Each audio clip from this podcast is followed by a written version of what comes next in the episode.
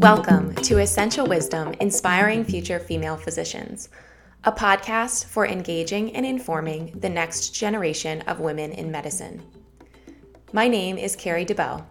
I'm a fourth year medical student at the Frank H. Netter MD School of Medicine at Quinnipiac University.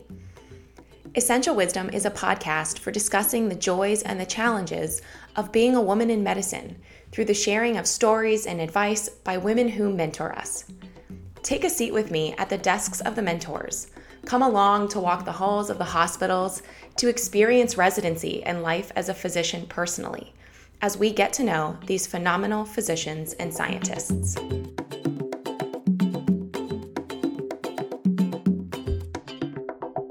Hello, everyone, and welcome back to Essential Wisdom Inspiring Future Female Physicians. My name is Carrie, and I'm excited that you decided to join us this week. Today, we'll be welcoming Dr. Roberta Lockhart to the show. Dr. Lockhart practices pediatrics in Milford, Connecticut. She attended Youngstown State University for undergraduate and earned her MD from Northeastern Ohio University's College of Medicine. Dr. Lockhart completed her residency at Children's Hospital Medical Center of Akron. She's active as a faculty preceptor at Quinnipiac University, where she mentors and trains medical students in early clinical experiences as well as third and fourth year clinical rotations. Dr. Lockhart is interested in childhood behavior and development. She loves to travel, spend time with her family, and read. Dr. Lockhart, welcome to Essential Wisdom. Well, thanks for having me. I appreciate this opportunity. Well, thank you for coming and being willing to share your story. The way that I like to start every interview is just to ask you to tell us about your path to becoming a female physician. Well, that's sort of interesting because um, it sort of happened in some way serendipitously. All my life, I wanted to be a teacher and a librarian. And um, I had, when I was uh, 10 years old, I had uh, some surgery on my hip, and I don't, I have no idea if that's really planted the seed for me or not, but really didn't fall into becoming a physician until my high school years where I thought that um, you know becoming a teacher would be great in something in the medical field. So I originally planned on going to nursing school and getting a PhD in nursing so that I could teach. And about the same time I was talking about this, my mother saw an ad in the newspaper for brand new six year Bachelor of Science medical degree program that was um, a stone's throw from where I lived. And so she said, if you're going to apply um, yourself to get a PhD in nursing and teach. Why don't you apply for this program? And I said, okay. So I did, and that's what started my medical career because I got into, I was in the first um, class of this new medical school program. And um, that's how I got into medicine, actually. So it wasn't one of those lifelong, I want to be a doctor type of deals. It was something that and I can't really put my finger on what it was that triggered my interest in medicine that made me go down that path when I was in high school, but that was sort of the timing of it. Interesting. Did you ever consider uh, other realms for teaching, like teaching science, or, or was it immediately? No. No, it just went from I want to be a teacher and librarian to okay, I got into this new program, I'll give it a try. and if um it works, it works, and if it doesn't, there's nothing lost. Mm-hmm. And um and so that's how I, you know, went into uh went into the whole six year BSMD program. Now, was anyone in your was anyone in your family in medicine? Nope. I had one cousin who was a nurse, but they were all uh, blue collar steel workers or um, teachers, and that probably that was really the extent of professionalism um, that I was exposed to when I was growing up. Most of my family didn't um, have college degrees. They were either like stay at home moms or, like I said, dads that worked in the steel mills. Um, that was sort of how you know we all grew up.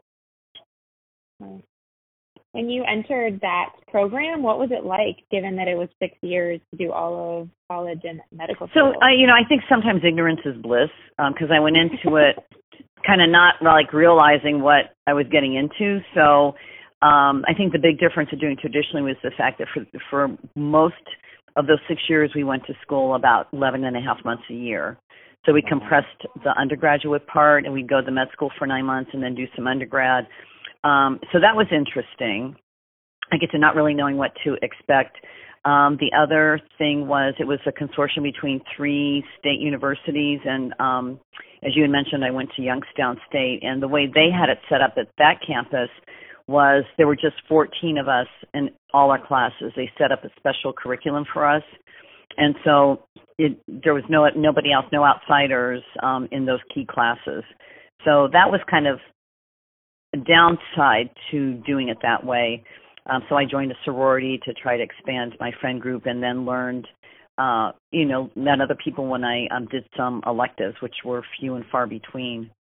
So, and they were only kind of a half a step ahead of us, not only curriculum wise, but also went to medical school. Um, the building was there. It was built on an old apple farm, but it wasn't completed. So we had to wait until our second semester to get down into the anatomy lab. And um, they weren't done with the lecture hall, so um, the, us 45 students in the first class, because when we all came together at the med school, we were down in the front of the lecture hall while they were hammering at the back of the lecture hall. So, um, oh. but we were coddled to some degree. They wanted to make sure that we were successful, and so we had really close relationships with all of our professors and with the dean and the provost. So I think that made it nice um, and, a, and a unique experience um, of going through medical school. Wow.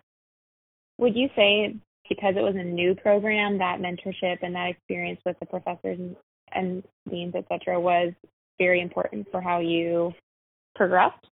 I think so because they were very supportive, and it wasn't really female male type of thing. It was because uh, most of our professors were um, were males, um, either PhDs or MDs, but it was just like, okay, we want these are the, our prime candidates. We want them to be successful, and mm-hmm. so we would go over their houses for dinner.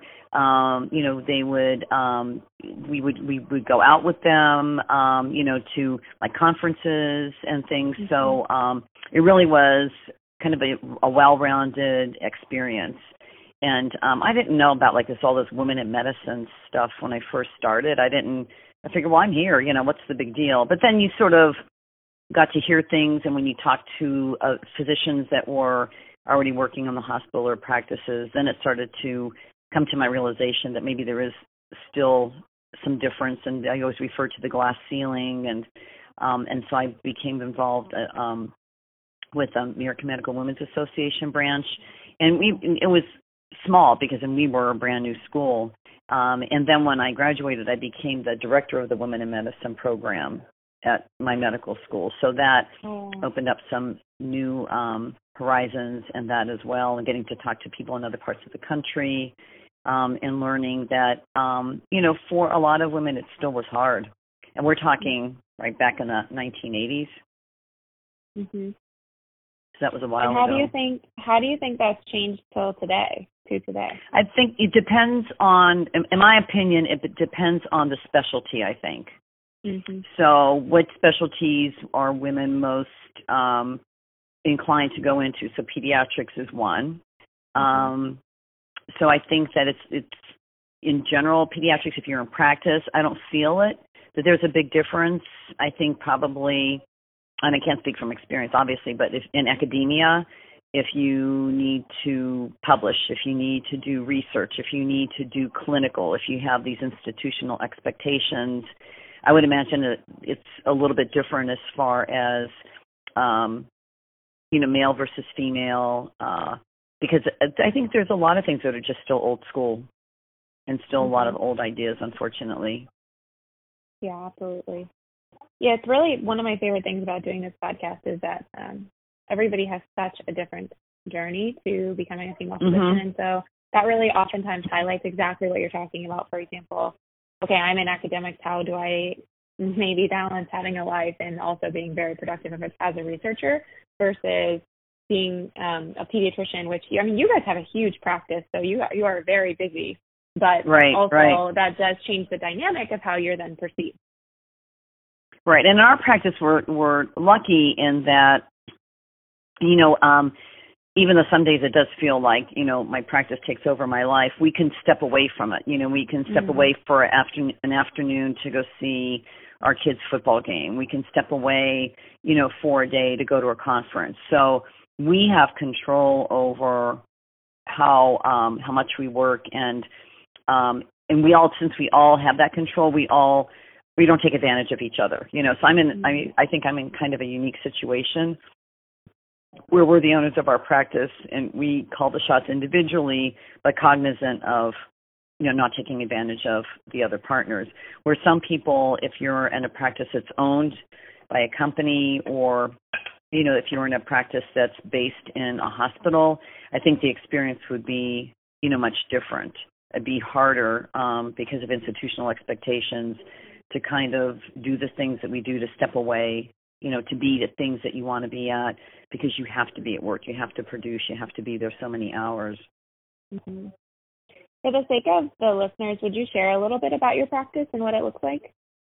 Um, so our practice has been in existence for over 60 years, um, and it was started by um, two um, male physicians, and there's only been two female physicians in the whole history of Milford Pediatric Group, myself and um, another woman that was there temporarily that left because her husband, who's a cardiologist, got a job in another state. Mm-hmm. So um, it started out um, with two physicians that you know were kind of back in the day. You made house calls and um, you know you were um, available pretty much 24/7. And um, and then it evolved into one of the first practices that had extended hours. So when the two of them um, uh, became popular and their practice expanded, they felt it was better for them to stay in the office and people to come to them um, as opposed to going and making house calls. So they were more available to more people. So they were kind of the um, trailblazers with regards to evening and weekend hours. And um, so it's basically four pediatricians, four full-time nurse practitioners, uh, and it's I always call it like a practice without walls because even though we sort of each of us tend to have our group of patients, um, people can go back and forth. We see each other's patients when we're on call, and um, and then we just rotate call. We rotate our nights on on call. So um, and we rotate hospital rounds, et cetera. So it works. I mean, it's worked.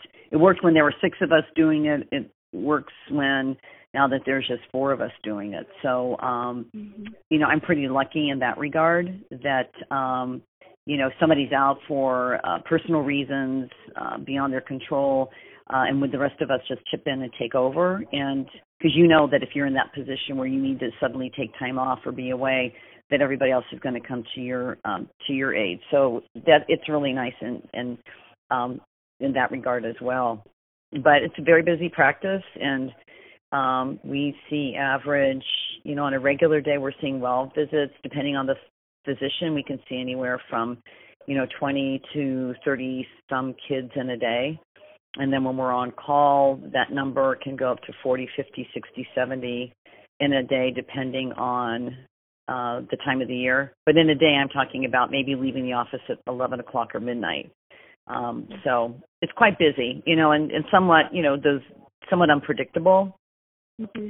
So, um, you know, juggling in home and office sometimes, um, even now, can be a bit of a challenge. Um, so when you're home you're home you know and when you're with your kids you're with your kids so i've always felt that it was a quality of time spent versus the quantity mm-hmm. of time mm-hmm. was your practice that busy when you had kids at home yes yeah i worked just worked just as much then as i um do now the only difference is uh, when they were younger i took a half a day off okay um in the week but um we had a, a nanny who was about three minutes from my office, so I would take the kids into her, um, and uh, they would spend the day at her house, and it was basically it was just them. And um, and the nice thing is she was really flexible, so I could drop them off anytime. You know, my husband or I can pick them up anytime. Um, and so I couldn't have done what I did without a person like her. If they had to be in a traditional daycare or something, it it wouldn't have worked. Yeah. I would have had probably more, more stress.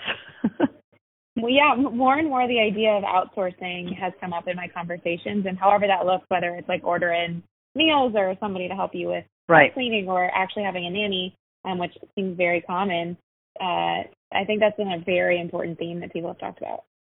It is, and I think you sort of have to pick and choose where you want to have your focus. I mean, obviously, you put all this time and effort into uh, becoming a physician. That obviously is the main uh, focus on your day-to-day life, but um, it doesn't, in my opinion, shouldn't dictate your life, and and it doesn't define who you are. I mean, you are somebody who happens to be a physician, but um, if you you know you have to be able to say, okay, what what what am I if I take that MD away? And so mm-hmm. you have to really um, kind of define who you are outside of being a physician. Um, and sometimes that takes a lot of effort and thought. It just doesn't happen. And I think that's where a lot of people get consumed with work and saying, you know, I'm so busy, I can't do this, I can't do that, and then life kind of passes you by.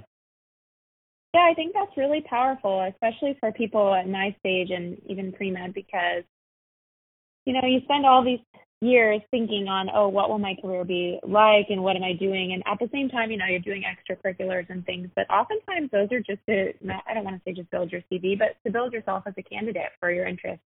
And right. so, you know, sometimes you get lost in that, and then at the end of the day, it's hard to sit back and think, okay, wait, what am I actually interested in besides for medicine and besides for my research interests?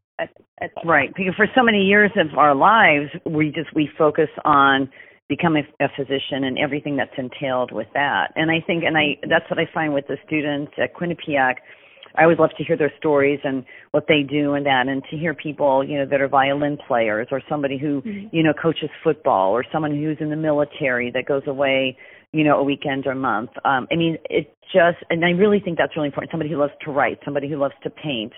Um, you know, that the talent show that they had a couple of years ago. I mean, look at all the talent that's like sit, staring us in the face, and that people are continuing to follow those those avocations, to follow those passions. And I think that's really important for um, to keep balance and for your sanity. Absolutely. You have to have something you can go to um, outside of medicine.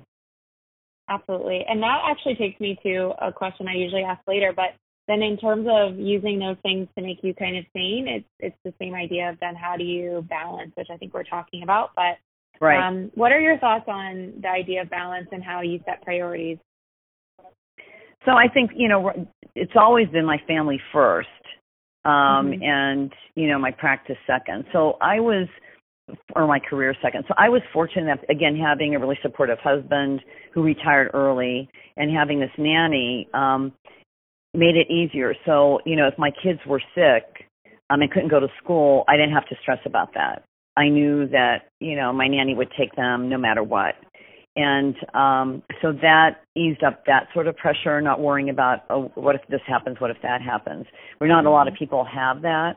And um and and then trying to like I said, be present. So when I was home, regardless of how tired I was, always trying to um to get out of the doctor role into the mother role. I mean, I'll never forget one time I didn't do that very well. And my young son came up to me and handed me a five dollar bill and he said, Mommy, I'll give you this if you come and play with me. And that made such Whoa. an impression um, and caught me up short that it was like, darn it, you know, out of the mouth of babes because I was more focused on whatever it was that I was doing that was more work oriented, you know, on my afternoon off with him and not really focusing on him. So he laughed. I mean, he's almost 20 years old now, you know, and he goes, "Remember when I said that to you, mom?" And I said, "Yeah, I remember. I remember." so you have those moments, and I, I mean, I don't think there's any one formula for getting that balance or sometimes and even now that I, I feel like I'm really good at it, I'm really on top of my game, you know, I finish in the office, I leave that behind, I'm going to do this, I'm going to do that, and then the next week it just kind of all falls apart. So I think that that's sort of human nature and that there's going to be some ups and downs, but uh some things the other thing too is you just have to learn to let go mm-hmm. and not be fanatical about, you know, so not being necessarily fanatical about a clean house or a clean car or you know, having things done in a certain way. And whatever, if you can delegate, if you can afford it, you have somebody clean your house. You have somebody do your clothes. You know, you have somebody help, you know help to take care of your kids. But it there's not one thing one thing that can work for everybody. That's the problem. But like I said before, you have to figure out what what are you passionate about, what makes you feel good. And even if it's just sort of sitting outside in a rocking chair and staring at the backyard. I mean, if you do that for 10 minutes, that's okay. And not feeling guilty. I think that's the other part of it that's even hard for me is doing something for myself and not feeling guilty about it.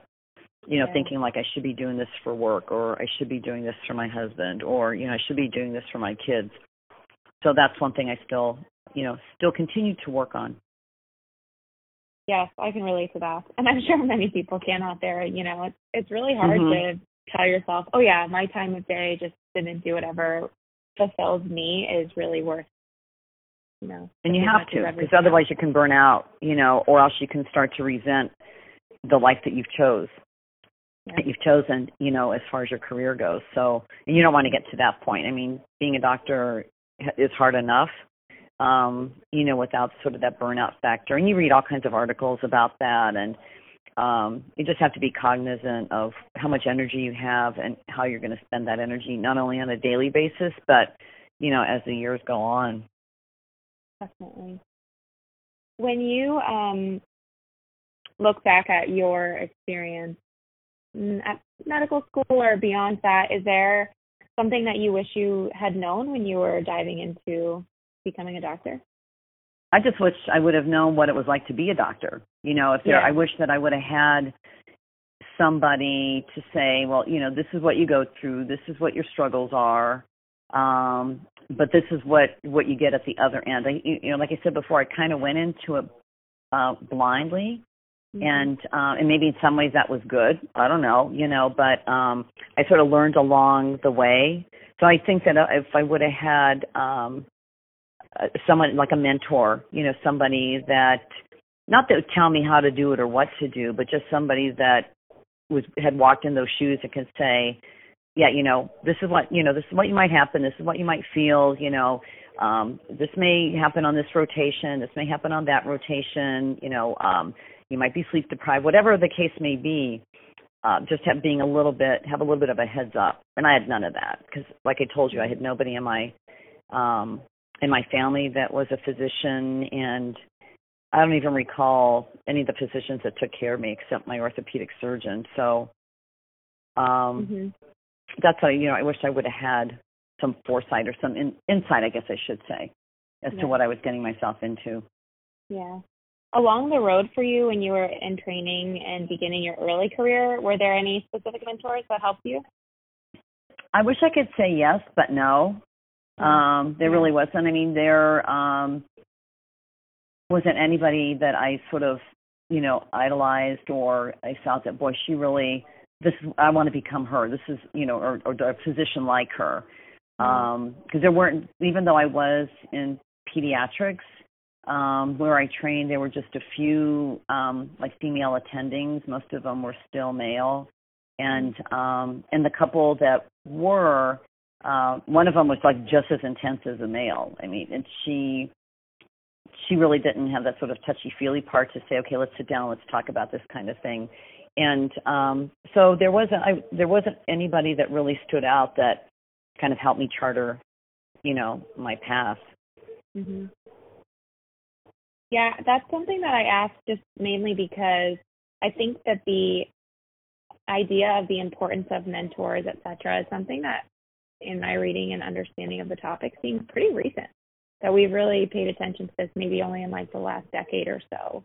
Yeah, um, you're probably training. right because it's now that word is being used. That's kind of more of a buzzword in all careers, you know. But um, and I think it does. I think it does make a difference. I think it would have made a difference for me had there been, you know, somebody that sort of took me under their wing, um, you know, and sort of helped me plot my course, like I said before. So, uh, mm-hmm. and you know, if if I mean, I would gladly do that for somebody knowing mm-hmm. what I didn't have and and wondering if you know my path would have been a little bit different.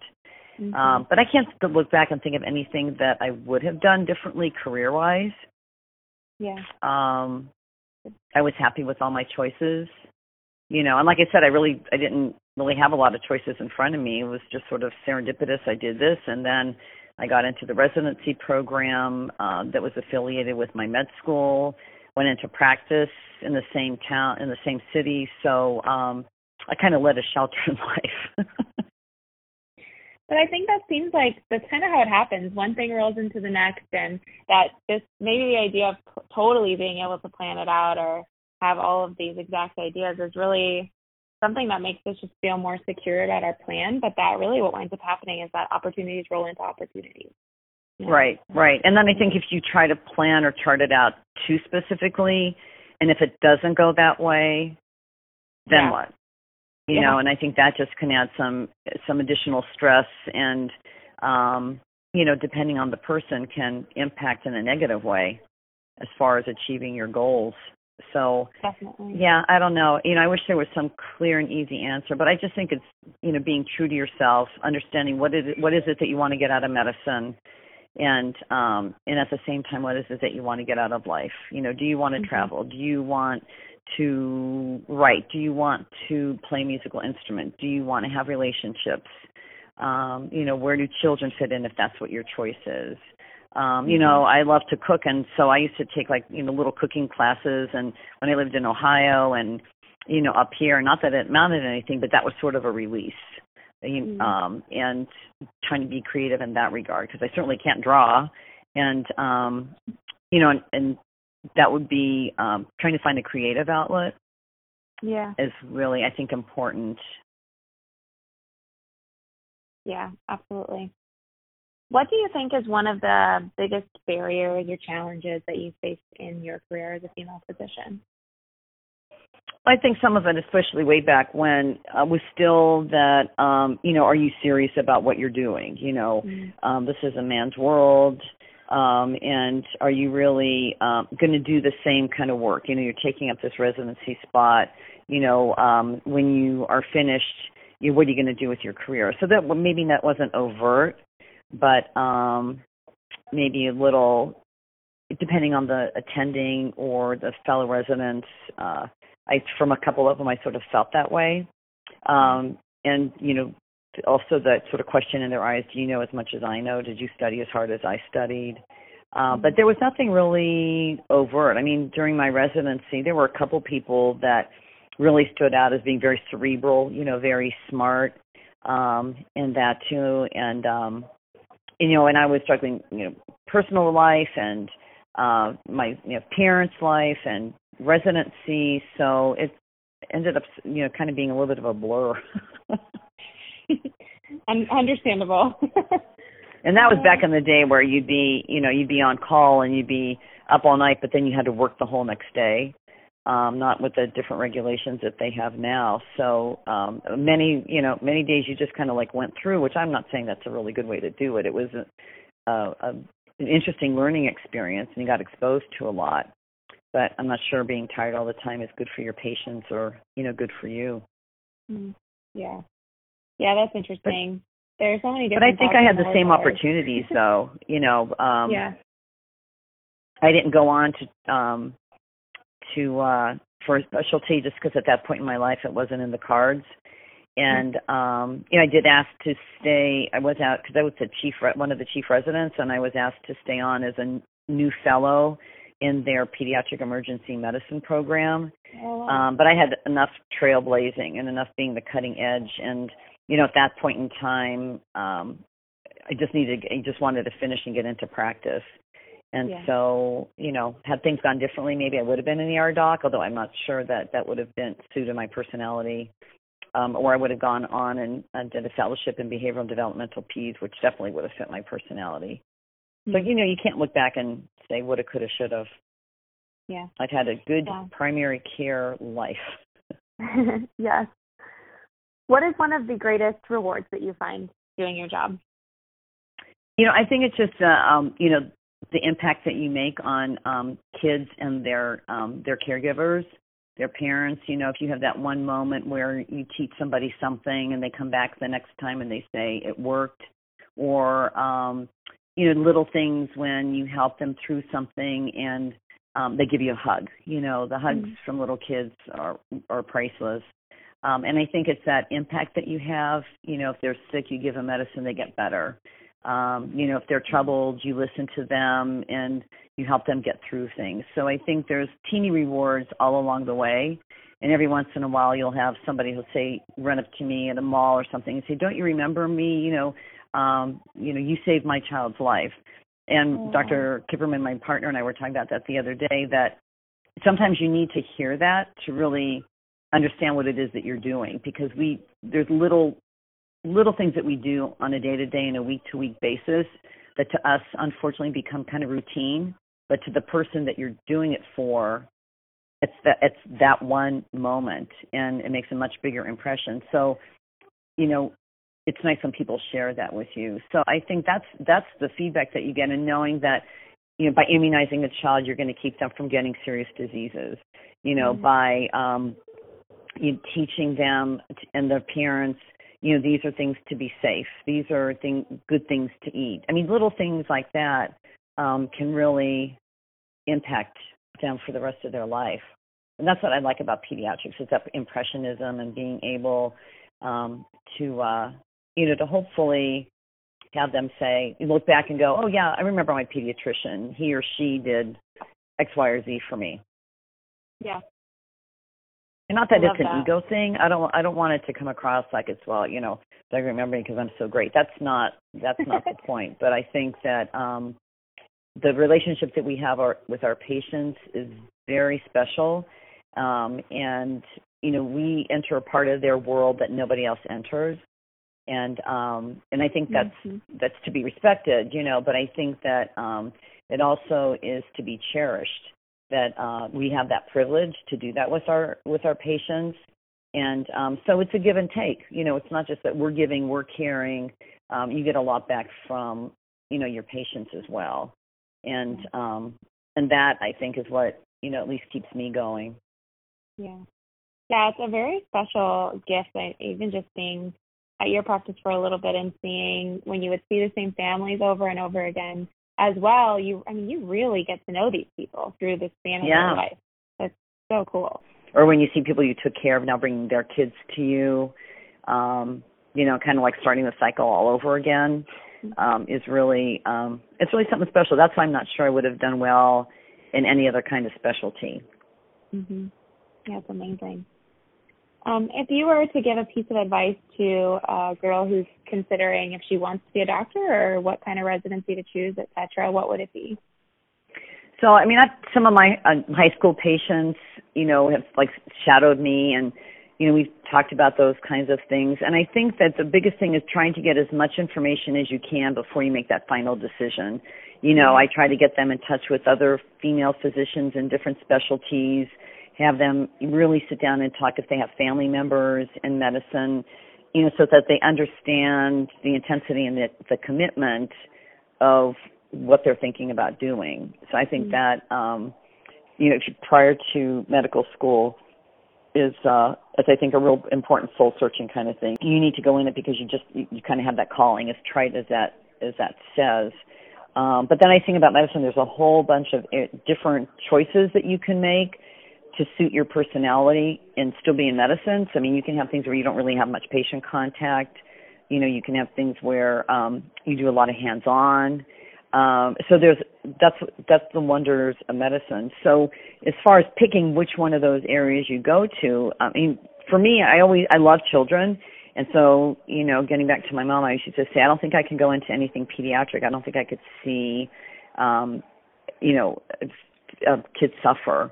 And she Mhm. said, but you know, I I see you as a pediatrician. So when I went through all my clerkships, um, it ended up the only one I really loved getting up in the morning for was pediatrics. Mm. So, um, you know, moms know your kids better than anybody. So when it was all said and done, that's why I chose pediatrics because that was the thing that inspired me the most, that I was most intrigued with, and that I could see myself doing for a long period of time. hmm Third year and fourth year in general are complete new experiences, so that's a really good point. Um, to like listen to your gut about which one is really drawing you to it, and that you get joy out of every day. Right. Right. And listen to your gut always. You know, I mean, there's, you know, we know physicians that left medicine, um, and one was a psychiatrist and became a chef. You know, somebody else left the practice of medicine and went to work for insurance companies. So, um, you know, because of variety of reasons, they got burned out or, um, you know, some people finally realize once they get into the meat of it in their career, I mean, they've gone through med school and their residency, but once they do the day to day stuff, realizing this isn't really what I want to do with my life. So mm. I think being true to yourself at different points in time, because what you think you want when you're thinking about med school, what you think you want when you're choosing your residency, and what you think you want when you're finally done with your training, you're at different points in your development. And so you hope that like the answer is going to be the same, but you never know. Thank you so much, Dr. Lockhart, for coming to Essential Wisdom, inspiring future female physicians to share your story. It was such a joy to have this conversation with you, to hear about your heart and the thoughts that you have about your path to becoming a pediatrician. I hope you guys out there who are listening are enjoying this just as much as I am. In this year of 2020, don't forget to tune in next week for another two installments of Essential Wisdom on Tuesday and Thursday. Thanks, everyone, and Happy New Year.